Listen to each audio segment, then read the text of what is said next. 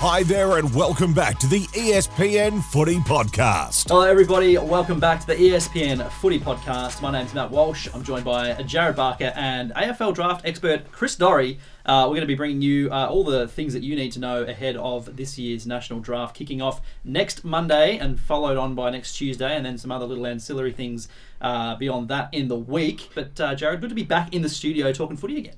Yeah, it is good to be back. Can I just say quickly? I know I'm filling in for Jake today, and I filled in for you a couple of times in the host chair Yeah. uh, during the season. That's a lot of holidays you guys take.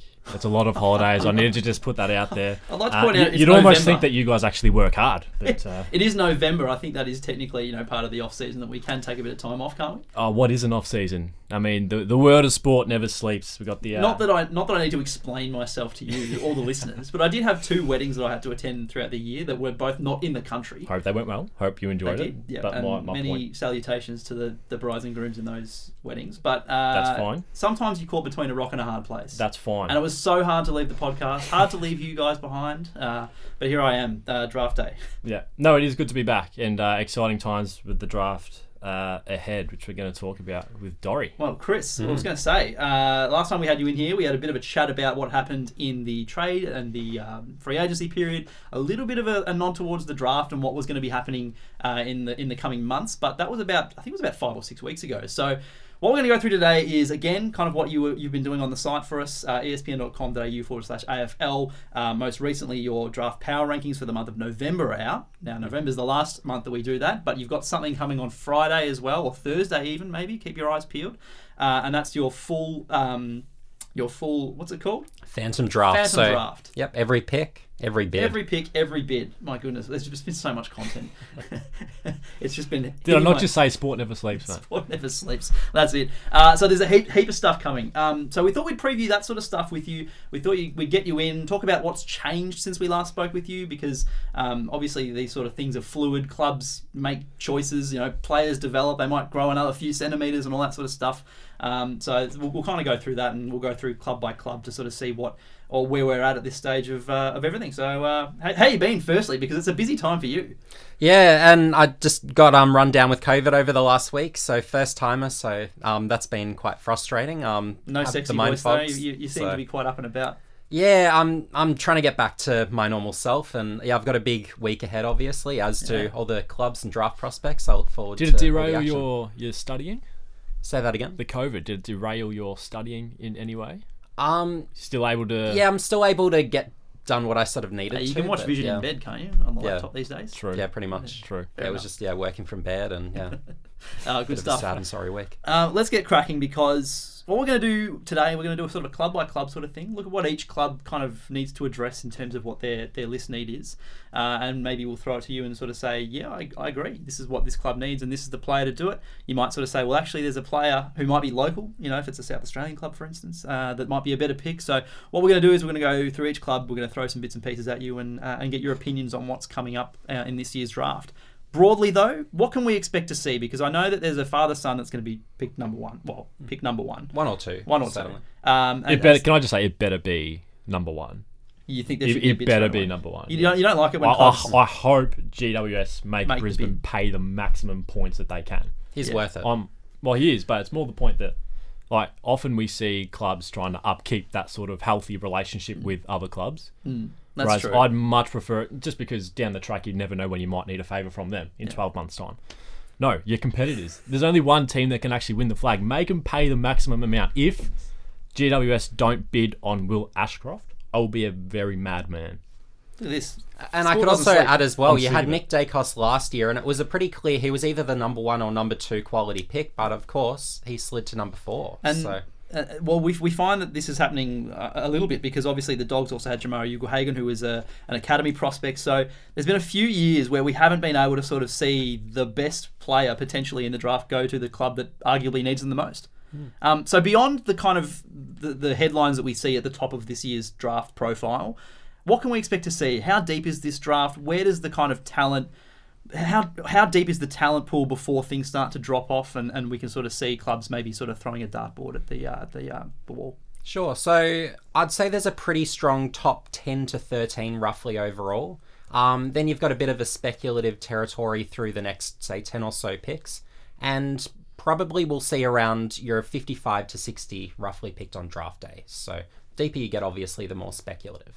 and obviously clubs able to trade picks as well at this point, so we could see some more action happening. Um, do you, the, now that clubs have kind of worked out what they can do on draft night, do you suspect that you might see more of this kind of on on the draft night trading for, for little bits and pieces to slide up and slide down? Yeah, look, it was a very busy trade period, so I don't think there'll be too much happening. But with that said, though, there'll be some clubs that will be weary of bids coming for some of their talents. So you've got Alwyn Davey Jr., who Essendon might be a bit concerned about, pick 22. A bid might come before then, so mm. I think they'll be quite actively either looking to move up or maybe move back or move into next year's draft. Remind us of the rules about that again, because it has changed in recent years about where academy products can be protected until. Yeah, sure. So um, if it's next generation academy, a bid has to be um, after pick 40, it can be matched. So from pick 41 onwards, you can be matched. So for an example, you could have someone like an Isaac Keeler, who Adelaide actually chose not to nominate, but to, to use him as an example, um, if a bid came on, say, pick 41, then they would have that ability to match if they had they nominated. So him. that means back in Jamarra Ugle-Hagan's uh, draft class, if that same rule applied, then was that 2020, I believe it was. That would mean the Bulldogs wouldn't have had the chance to match the bid for Jamarra at pick one because it was correct. inside the top 40. Is that right? Yep, that's correct. Yep. A- and um, Cam Mackenzie, who St Kilda have will, would have access to, he's one who probably goes around that ten mark. So if St Kilda want him, they'll have to pick him. They won't have that chance to match. Uh, we've been looking at your power rankings, as I said, uh, most recent ones uh, published on the weekend, and you can check that out on the website. We talked about what might have changed in the last sort of five or six weeks since we last spoke with you. Has anything really changed at all? Yeah, look, there are a few players where it's not so much necessarily changed, but I guess we're more aware of, I guess, some of the players clubs might be into. Um, and one player um, that will be going higher than initially anticipated is Edward Allan. So he's one where over the last couple of years he's grown 20 centimeters, gained 20 kilos. So is that sort of tall utility around a 195, but he's been playing through the midfield this year. So um, it's possible we might even see him feature as high as the top 10. And where would he have been in your power rankings, sort of in, in the in the previous months, and where's he come from? Yeah, look, um, in hearing the reports, I was strongly considering him for my top 20 this month. Um, but I would still place him probably. I've got a clear top 22, so he would be within that range. But um, yeah, certainly he's one where, had I not known about all the growth, I would have had him quite a lot later. Does that align with teams trying to move up the order as well? When you notice a late bolter and you might see, you know, he fits a certain club's needs. Um, for example, do you notice that you're seeing this player? Oh, hang on a second, he might actually be a first round pick. Do you see clubs then trying to move up the order? Can you sort of correlate the two together?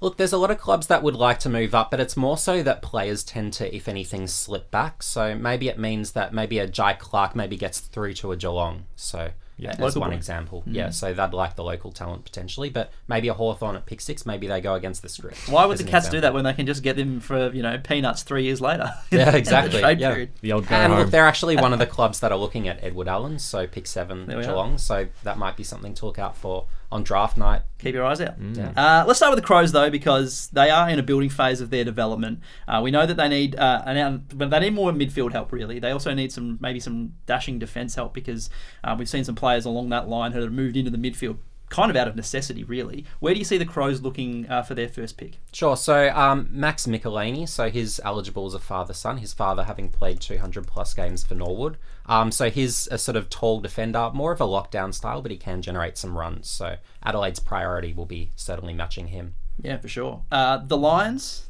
They're pretty, Yep, so- they're pretty well stacked, though. I mean, you look at the offseason that they've managed to have. Um, add Connor McKenna into the mix, who's a, is a really good pickup, and if he can recapture some of the form that he showed at Essendon, uh, there could be some pieces there that, that are, are really vital in this offseason. Where can you see them looking for their for their first pick? Yeah, by the way, I love the McKenna pickup. Just the drive he can generate off halfback's phenomenal. But um, they've got two father sons. So, of course, you've got Will Ashcroft and then you've got Jasper Fletcher. So, their first two picks will be really prioritizing that. And then they'll really be looking actively on draft day to find the points to get both. Mm, which complements the already bringing in Josh Dunkley and Will Ashcroft, as you said. But in terms of that that drive and carry off off halfback, do they not already have an influx of those players already. I mean, Daniel Rich and Yeah, look, they do have a fair bit of that, and through the draft, they'll be getting midfielders. So Ashcroft is a powerful ball winning mid, but has the burst of speed. You've got Fletcher who can go on the outside and generate some drive out there. So it's sort of bringing in a variety of types ultimately. Will they have enough points for all these players that they, they do want to pick up? Because 34, 35, 36, 38,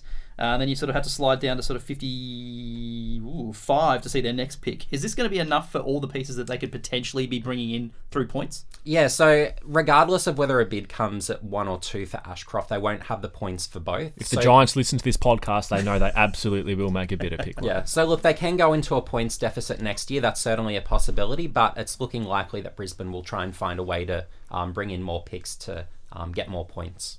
There To at least minimise the deficit if they indeed do go into one. Uh, the Blues, close to finals last year. What's a piece that they can add that may be able to have round one impact?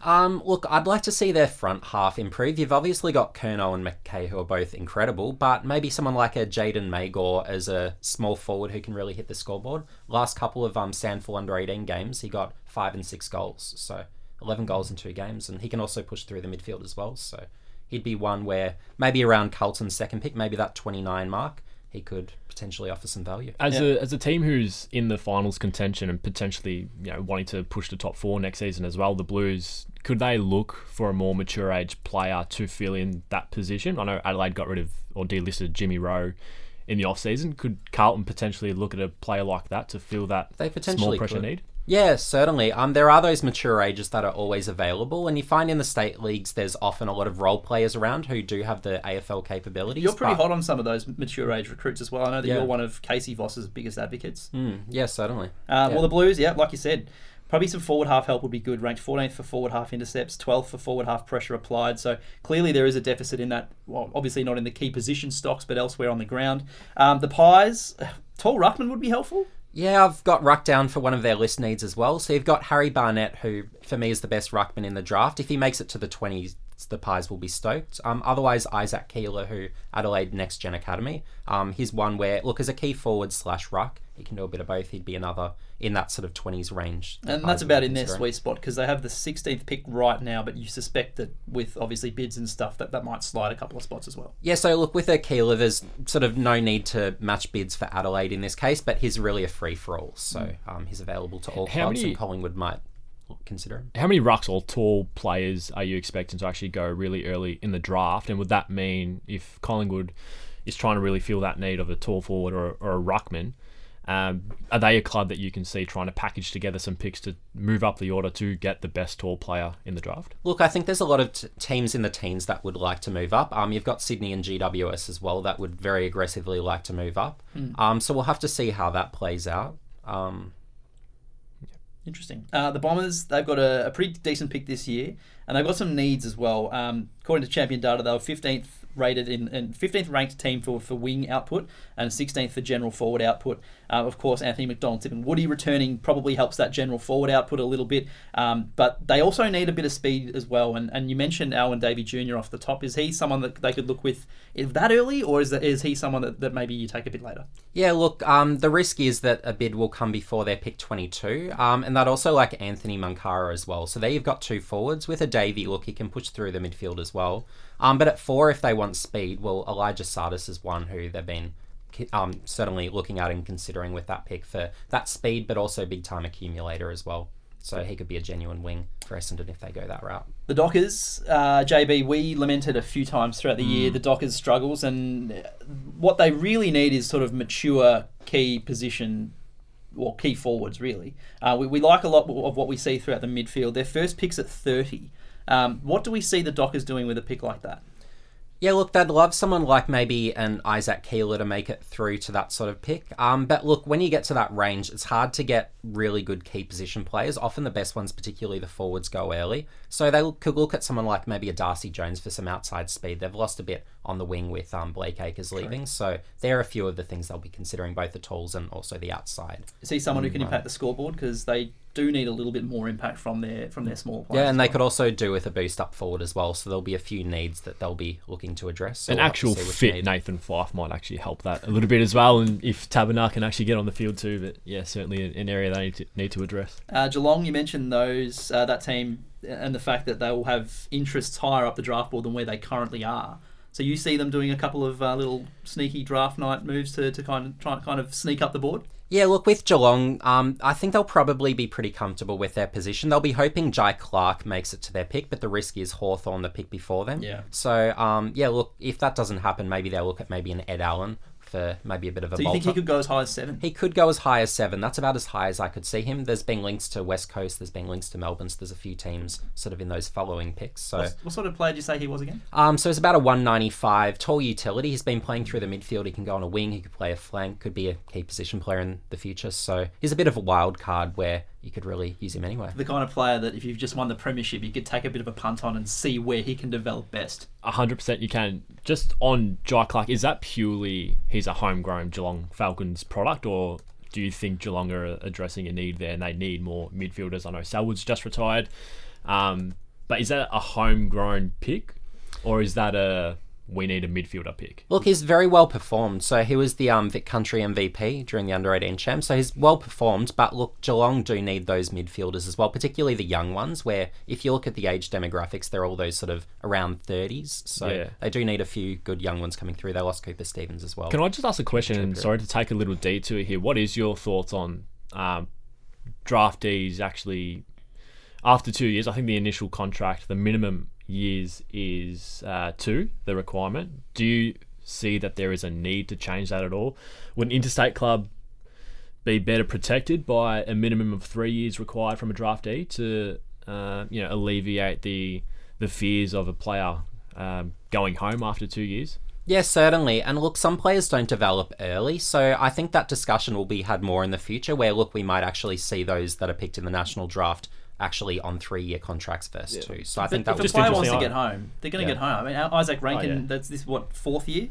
Um, so you know, he Yeah. saw out his initial contract, had a couple more years, still requested a trade back to the Crows. Yeah. And as Um, well as that, as well, you had Horne-Francis, of course, who one year in, well, Yeah. he's still sort of asked to go and was able to go. So it's really tricky with, I guess, um, the trade period and how easy it is for players now to really request trades, and clubs are pretty willing to um, grant players. I their just wish. find it interesting uh, um, with the Jhye Clark scenario as well. Given Geelong's probably a team that doesn't need to worry about any players going home, they're the one that retrieve them all from other clubs. Um, but no, just just thought I'd ask. Yeah, and I think it would just be a best available selection where they just Yeah. genuinely see the value in that case. But they do have quite a history of taking Geelong Falcons, and also even some Geelong VFL players for that matter. True. Um, with a Tom Stewart, for example. Will we see that from interstate clubs as well? Like West Coast Fremantle take Perth products as opposed to risking it with a Victorian kid? You certainly do see a higher proportion with clubs. So your Western Australian clubs, they'll certainly have more of a tendency to take those Western Australian talents for, say, a Victorian club, on average at least. But they're not always going to take the local talents. They will at times see greater value in players from other states. So. Uh, one club we just sort of mentioned them. They too struggle to get local talent through the door. Uh, is the Gold Coast Suns. Uh, of the notes I've got here from Christian from Champion Data, who by the way, uh, currently in Philadelphia. Would you Really? believe? We asked him to come in. He said, "No, "I've got a prior engagement." He's in Philadelphia because Not on a holiday like you. oh, wow. Need Uh, him to no, us some not, cheesesteaks. he will be having uh, Pats and Genos, the cheesesteaks, I'm sure. Uh, no, he's over there, and he mentioned this, I think, in the last pod, um, that Champion Data have started doing lacrosse coverage. So he's over there training a few people. He sends his regards. Uh, the notes that he sent through about, the Gold Coast Suns, 16th in key forward sort of output. We know that Ben King's going to be coming back, uh, but the Suns are in a good position with a strong draft hand. Where do you see them looking? Yeah, look, I think with King coming back, they'll be okay for key forwards because they did have Chol coming through. Lukosius will have to see if he stays forward, and then you've got Casboult as well. So, look, their key forward numbers are fairly okay for the moment. And look, there isn't a standout key forward at five, so I'd say probably it's a need to address another year. But I'd look at a Bailey Humphrey as maybe an Izak Rankine um, replacement. Very different style, very strongly built, um, very strong forward, but can push through the midfield as well. So, gives the Suns a bit of a different look. Uh, we talked about GWS JB, and you'll be disappointed if they don't try and uh, match a bit on Will or, or place a bit on Will Ashcroft. But the likelihood is the 99.99% uh, thing that's going to happen is that Aaron Cadman will be going to the Giants, addresses a need as a key forward. Nothing's nothing's going to surprise us on draft night, is there?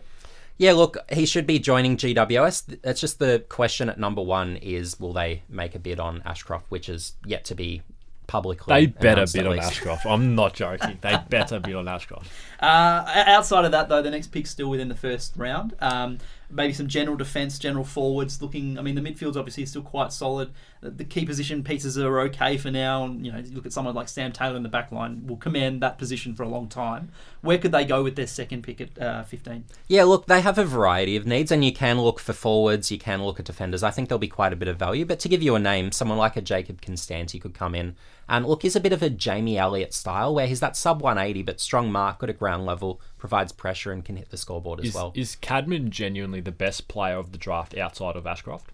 Um, for me, it's actually Mattaes Phillipou, and he's one who's divided opinions quite substantially. Where there's a lot of really good analysts who have said that he's not worth a top ten pick, and we might not see him feature inside the top ten. Um, but for me, after that, I'd probably say Cadman's that next player up. Okay. Fair so he- he's a strong choice there, and certainly fills the need for the Giants. Uh, the Hawks also another side building. Probably need to see a bit more midfield depth uh, running through that, that centre line before we see some uh, consistent results from that club. Is that where you see them looking for their first pick? I think around 24. Uh, so they've got pick six, They so they might six. look at someone like a Jhye Right. Clark. But to give you a name through the midfield that they could look at deeper in, um, maybe someone like an Adam D'Aloia. So he was the um, South Australian MVP during the under 18 champs. And very much one of those physically advanced, strong contested ball winners. So he's one where I think, look, because he doesn't have the other tricks, he might drop a little bit in the order. So maybe around one of their picks in the 40s, I think, if he's there, would be a really good choice for them. Uh, the D's, within the first round, so they're 13 at the moment. Uh, they rank 16th for general defenders, so maybe there's an option there to, to look after someone like that. They're also 10th for the wings. Another winger to complement Ed, Ed Langdon might be might be somewhere they can look. Where have you see where do you see the D's on draft night? Yeah, so there's a few different needs they can address. Look, a Lachie Hunter, I think, will help on a wing. Um, but their big issue is really their forward half delivery, I find. But yeah, you're right as well. The defense could do with a boost. Um, someone like an Archie Lovelock, maybe with their later pick, maybe if they can get him as a rookie, would be really good. Where look, he- he's got good skills, good marking forward, can hit the scoreboard. Um, so yeah, good all round forward who could provide. So the. D's pick up Lachie Hunter in the in the trade period. Keen to know your th- on what your thoughts are with how a club's strategy would actually change depending on the trade period. Do they wait until the entire trade period is finalised before they go, okay, this is what we need now for the draft, or is it once the season's finished, these are the areas of our list we need to address, and regardless of who we pick up in the trade period, we're still going to pick up a young wingman in the draft, or because they got Lachie Hunter, are they going to say, okay, now we've actually addressed that? What else should we look at? Do the strategies of the clubs actually change? Yeah, look, they do go pretty early. So even before the season is finished, they're actually already talking to the players, talking to the agents, really trying to find out who's available, who are some of the players that can address these needs. They really identify all that very early. Um, but there will be times where maybe a player comes up quite late and there could be an opportunity. So, Uh, North Melbourne, look, it's kind of know, hard to know where to start exactly uh, for North. As we kind of said uh, the last time we spoke with you, a bit of a disastrous off off season. They kind of had to they got had to deal with the Jason Horne-Francis situation as best as they could. Um, they've got picks two and three this year. Is there a strong consensus that they're going to go after two specific players, or is there a chance that they could sort of you know throw a bit of a, a left field one out there because they have two picks so high, so high? Where do you see uh, the Roos looking? yeah, look, it looks pretty clear that it will be Wardlaw and um, we've also got Sheezel as well. So they're probably the two. Look, Tsatas has been one that's been spoken about a little bit as that outside mid, but I think they'll go Wardlaw as the mid and then you've got Sheezel as the forward who can push through the mids as that sort of more skillful type. Um, and it's just going to take time, isn't it, for North Melbourne in terms of this list build now? Uh, obviously, pretty disastrous on the field, off the field as well. Um, you just think that in terms of how they go about their build now, they almost need to sort of reset and say this is the start. Uh, and, and getting these kind of talented guys through the door now is, is what you need to do to sort of set the foundations for the next couple of years. Yeah, exactly right. It's just bringing about really the best available talents, particularly with those very early picks. And look later on as rookies, they're the times where you can really address the needs more specifically. So maybe you go after a mature age to fill a specific need, or maybe there's a particular type that might represent some value later on. Uh, Port Adelaide, apparently they're ranked 15th for key defenders, and we saw that Aliir Aliir had a bit of a down year for them last season. Maybe he'll be able to bounce back, maybe not, but um, they'll need to replace guys like um, Clurey and Jonas eventually. Is that maybe somewhere you can see Port Adelaide looking? Is there a local talent that they could potentially pick up, or do you think they're going to go somewhere else? Yeah, look, they might go somewhere else potentially. If they're after an immediate key defender, Ethan Phillips, who's part of my top 20 power rankings, actually is one that I would be certainly looking at. Um, they'd probably need to pick him at 33. Um, but look, he was leading the VFL, whether it's marks, intercept possessions, intercept marks. So um, yeah, he had a terrific year in the VFL, and yeah, looks ready to go. So he's one who could potentially partner with Aliir in defence. How do you see their their midfield shaping up now, Port Adelaide? Because you got Ollie Wines, Trav Boak in there doing their thing, but outside of that, it's been a, a young Rose, a young but- Butters who are now four or five pre seasons into their careers and can probably make that step up. But do they need more depth in the midfield? Do you think? Yeah, look, they could certainly look at some youth. So, um, with one of their picks, and look, they're not going. Their picks aren't early. They've got thirty-three and sixty, so they don't have the greatest options. So they might look at some value, and look, there might be a midfielder among those picks because they do have those older midfielders mostly. So they do need that refresher. Uh, the Tigers will be waiting a little bit on draft night for when they can first pick. Um, clearly, their strategy has been to look elsewhere. But where can you kind of see somewhere around the 54 range, or sorry, the 53 range? Where can you see them making an impact in the draft? Look, they've spoken about a key forward. So um, the two South Australians, Tom Scully and Harry Lemmey, have been spoken about as two potential players. But um, the thing I'm identifying is they really need speed. Where if you're going to add Taranto and Hopper, it really slows their midfield, and they really need that extra burst. So maybe someone like a Noah Long might represent some value later on. He's someone where I think he'd be worth around a pick 30, but I think he's probably there in the 50s. How many picks do you anticipate are actually going to be taken in this draft? Because it seems like every year we get less and less picks actually taken. Because I'm looking, Richmond have 53, 62, 76, and 82. Are we actually going to get that deep, or are they going to need to try and trade their way up? Maybe use some future selections to move up into a round three or something. Yeah, look, I, I don't think the draft will be too deep. You might get roughly, let's call it 60 picked on draft day. So it won't go too, too deep. And there'll, there'll be clubs as well where you've got your Brisbane with a heap of picks. Well, they'll be used up on matching bids. So you'll find some of those picks actually move forward, those particularly late ones in the draft. Fair enough. Uh, St Kilda again, another team that bit disappointing this season. Um, they're going to try and reload again, but obviously the Brett Ratten decision's one that uh, sort of looms over their head and their strategy for what happens going forward.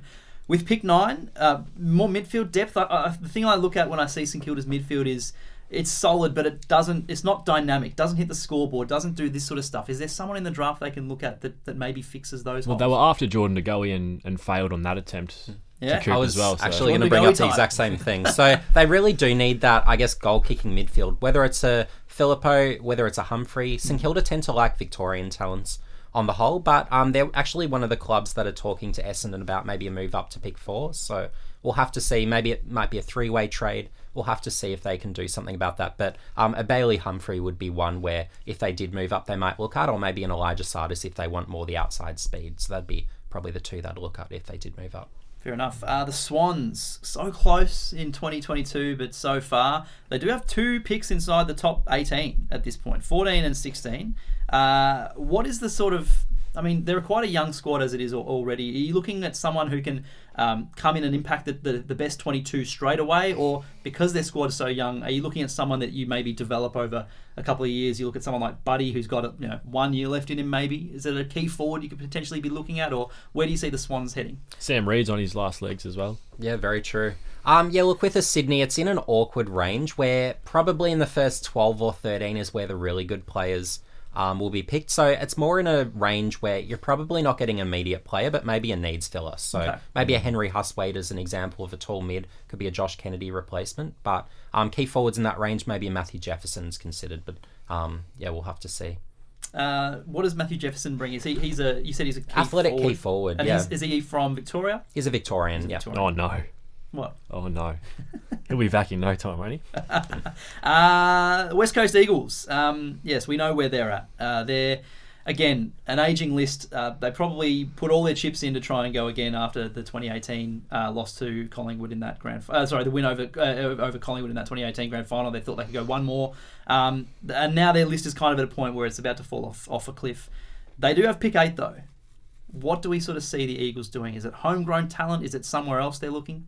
Yeah, we'll have to see who makes it through ultimately to eight, where it's a, point in the draft where the, it depends on really the direction of a few clubs, but maybe a Reuben Ginbey Yep. as one where local talent, tall um, strong ball winning mid. Mm-hmm. So he's one, whereas a later developer maybe is considered. But West Coast have a tendency to look at more those who have really had the performances on the board for a number of years. So um, someone like an Elijah Hewett or a um, Jedd Busslinger might get a look as well, potentially. Do Maybe you find 12. as well? You, you look at that the list and, and the midfield. There are names that we haven't seen yet that we thought we might see um, already. Someone like um, Campbell Chesser last year. I think you were pretty hot on him at some point during his draft draft year as well. Um, but the fact that he hasn't been able to play, we are going to see a little bit of you know a bit more youth from from the Eagles. They also have another pick a little bit later down the down the order at twelve. You said that 12's about the cutoff for where the sort of the talent is. Roughly. Uh, is that a pick they could they could say, well, we want to either go up, or you might, you know, a, a club like um, Sydney might say, well, we want your pick twelve,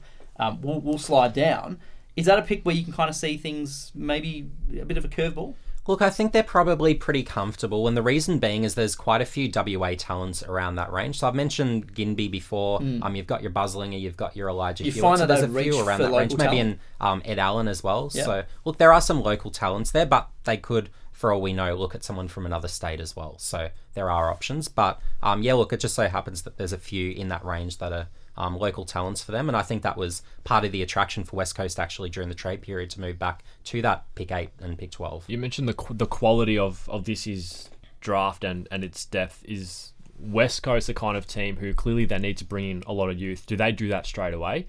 So picks eight, pick pick twelve, pick twenty they've got in the first round this year. Will they Twenty use six, not long after. Like, Yeah. correct? Will they use all of that, or will they go? I, I've heard a lot of chatter that there is a stronger draft coming up next year. We probably say it every year, but if if the rumors are true and it is a really strong draft next year, they probably have some really good picks to package up and uh, maybe get another first round selection for next year's draft.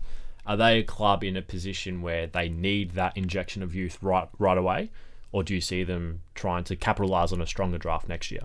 Yeah, look, I think they'll probably be fairly happy with their picks, but look, there are sometimes opportunities where maybe a club from next year's draft really has a particular player in mind, and that might be the sort of opportunity West Coast look at. Maybe whether it's pick 20, maybe it's 26, where maybe they move back. If they can get a future first, I think they'd do that in an instant. Yeah. But um, clubs don't really want to give up future firsts, and look, next year's draft is a little bit stronger, a little bit deeper, just with really the sheer variety of types in next year's draft. do you So- have a clear sort of top three already for next year? yeah, look, probably a top 10 or 15 Wow, that okay. look pretty solid already. Yeah. So, um, yeah, that'd be competitive really with this year's top 10 or 15. Is it any generational sort of talent, like one of those kids that if they were in this year's draft pool, they'd actually go pretty early? yeah, Harley Reid is the name to watch out for. So, I'll call this one already, but he's a cross between a Dusty Martin and a Luke Hodge. So, he's got the versatility, whether it's in defense, up forward, through the midfield. Look down the camera, put it on the record. I like it. Yeah. very good. Uh, the dogs, the last team on on the list.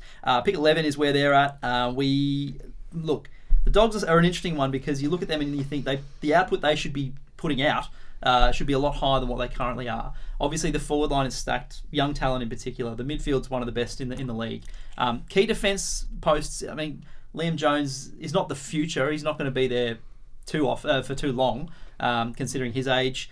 Um, defensively is kind of where I'm thinking for the dogs. Is that somewhere you can kind of see them replenishing their stocks as well? Yeah, look, around pick 11, if Jedd Busslinger, who's the best key defender in this draft, is available, I think he's probably their pick there. But um, at. What's 11 the likelihood well. that he's there at that point?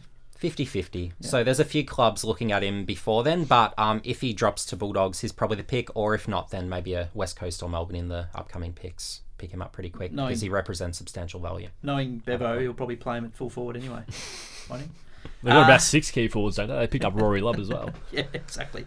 Uh, well, good stuff. So that's kind of the, I guess, the club by club thing. You kind of touched on next year a little bit. Um, talk talk to us a bit more about this because you said you got a pretty good idea of your top fifteen already. How do you how do you normally sort of see the, the talent at this time of year, so a year out from their, their draft day? How does how much does things change in that time? Because I know that things obviously change in the last six weeks that we've chatted to you, but like players obviously go through growth spurts. They maybe play in different positions. They build a bigger tank. Like when you look at, you say you've got a pretty good idea for a top fifteen. How much do you think that's going to change in the next sort of six to twelve months? It will change quite a lot. So you can just look at a Harry Lemmey in this year's draft, where going back 12 months, we're looking, okay, he's about two meters, incredible endurance, really finding a lot of the footy hitting the scoreboard. But ultimately, 12 months on, he hasn't really shown that rate of improvement, and his performances during the under 18 champs were really quite disappointing. So um, he's one where, is, as a result, he's gone from maybe a pick two or three projected going into the year to maybe as a pick 50 this year. So probably around Richmond's first or second pick, he might be looked at Yeah. for a rough feel. Is there a reason why that actually happens? Is it is it is it a form thing or Yeah, look, is it? there's form, there's injuries, those Develop sort of earlier. yeah. things happen. Um, look, he's not like a big bulking type, but yeah, some types do develop or grow quite a bit earlier. So Yeah. um, he's one where he hasn't necessarily shot up. I think he's stayed around the same height the last couple of years. So, um, and when those players sort of haven't grown as much, they tend not to develop as much over the incoming years. Whereas you could look at an Ed Allan where maybe it's like a Patrick Cripps or Bont sort of story or a Tim English where they developed a lot later, but then when they come into the AFL system, they really go boom. Um, S- De Koning as well. Sam De Koning is another Yeah. of those later bloomers. So you can really get that, that incredible development once in the AFL system if they did sort of develop that bit later. Does that mean clubs should be looking at when they're trying to scout these kids in the junior ranks? They should be looking at the more naturally athletic um, kids with a lot of room for improvement, at, like athletically. Yeah. Or oh, yeah. do you pick the? Honestly, I would go the other way and say if you've got the got fundamental a- skills, you could. I would back my fitness staff to turn. You know, Clayton Oliver, who might have been a bit pudgy in his draft year, was. into into an elite runner. Which was the case? Was that the case with Paddy Cripps? He Hmm. the Yeah, look, with the on him Cripps, he was a very run. late developer where even after he was drafted, he probably grew another four or so centimetres. Mm. So he was probably a 191, 192. But look, he only really had a strong end to the year, probably one or two big games um, in the WAFL. And then, yeah, really got sort of really elevated quite a lot off that, where he wasn't expected to go that early, say a few months out. But then, yeah, just really sort of shot up in calculations quite late due to that later growth. Um, we- we're getting a little bit like extra here and a bit off topic, but the in terms of the the draft combine, I'm, I'm fascinated to know what your thoughts are on it and how much the results from a day like that impact your thoughts on like power rankings and, and, and phantom drafts because surely by that point you kind of have have a pretty good understanding of which players are going to go where which clubs are kind of looking at different players. But if there is someone who does have a, an out of the box session is that something that that recruiters and, and draft watchers like yourself do take into account Look, clubs might sort of give players maybe a second look, but for me, it's really just a context thing where if they go really well at the combine, well, I sort of look at, well, what's the context behind what they're doing? So, a Darcy Jones this year, he won the agility test and broke the record, but he's one where, in terms of how he applies his speed in game, it's the best in this draft. So, um, that sort of result isn't at all surprising, but look, it doesn't really impact where I. Um, actually rate them, but maybe for clubs, maybe it does to a very small degree. But yeah, it's just a context thing. I would say. Whereas you can have a Joel Wilkinson break all the records, but if he's not showing it in game, well, um, it doesn't really count for as much I've learnt over the years. Well, that's the other thing. The the other way is the going back to before with picking someone who you think has um, a lot of r- room to improve. The other way is picking someone that's actually dominating at underage level and is already filled out, and you think he can, he's a ready-made player. He can play seniors straight away, but then they sort of don't come on or, or don't improve as much as Someone like James kid does. Worpel sort of stands out as someone Yeah. who's really impressive in his draft year. Yeah. Uh, has been good for Hawthorn, yeah. but and he was a big boy at 15, 16. Like he was that sort of build and Is there a way then. clubs can actually identify that? Um, well, they do have um, measurements from going years out, so that's not something I've necessarily ask got their access parents to. when but they finish Um, puberty. but yeah, those that have been in the junior development programs, they do have years of data in terms of their heights, their weights, even their arm spans, hand spans, those sorts of things in some cases. So um, they can sort of look at that growth and use that as sort of a way to, I guess, track their development. Who's that's going to be that one club that sort of figures out how to actually identify it? Oh, yeah, however big I their know thumb he's going to grow when another six 12. inches. yeah, they pull some blood and, and run some DNA diagnostics or something. Yeah. Uh, So you can just look at that, I guess, as an upside indicator. Where if they grew 20 centimeters in the last couple of years, you'd wager that they're probably going to keep improving over the next few. Whereas Yeah. if someone stopped growing at age 14 and they were all physically built out, Yeah. well, you probably don't sort of include as much upside in the calculation. There's a natural part to it, but I also think it's more reflective of the club that they're at as well and actually developing them in their own system too. there you go. Uh, anything else, JB, before we wrap things up? Any other questions for Chris? Geez, I've asked a lot sort of off the cuff. I don't. I know I don't we've been really uh, know. we've been just throwing him at him, and he's been Yeah. parrying him back and forehands, backhands, the whole No, I think it's, it's, it's going to be a good draft. I think I mean, so. I think uh, yeah. what's, what's your draft night process? Do you do you whack some popcorn on, sit on the couch, and, and enjoy the, the, the show? Or In recent years, I've been live tweeting just to give, I guess, the people out there some knowledge of, I guess, how the players play, who's being picked by Mm. which clubs, just to get that really quick feel. But then, yeah, I'm all into, um, obviously, the draft reviews, the first round review, then the Yep. whole draft review. Actually, so I stay up till really five in the morning. It's a, few pots of hectic coffee night, on and there. yeah, to say the least. And then I'm up sort of seven a.m. for my other job. He- so- Here you go. Here's one for the listeners. Maybe we can do some some live negotiating with Chris about what he's doing on draft night. Because Mm. if you're going to be live tweeting, Hmm. we might set him up with a live blog, and he can just cop, like place his tweets in that. And if you want to follow along, Watch can- this space. Yeah, Watch maybe this there's something there that we can Yeah. do on, on draft night. Because I know that uh, Jake will be back in time for that. So I do have one question for Chris. go on. The most serious question of the entire podcast. I'm just it. not, not going to be serious now. That's deadly serious. Will GWS make a bid on Will Ashcroft? We'll have to see. Um, we haven't got confirmation yet, so um, but I certainly would if I was in their position. I would be I- I doing the would exact too. same as you would, but um, we'll have to see. Hopefully, confirmation we get in a couple of days. Wow. Okay, I think we're going to call it there. Uh, Chris, thank you so much for coming in. Uh, I know that this is a busy time for you, and as I said, you can read all of Chris's stuff espn.com.au forward slash AFL. There is more to come. If you're not subscribed to our newsletters, do so. There are links on the homepage, espn.com.au, as I said. Um, Chris, thanks so much for coming in. Can't wait to read some more of your stuff on the website soon. Thanks for having me.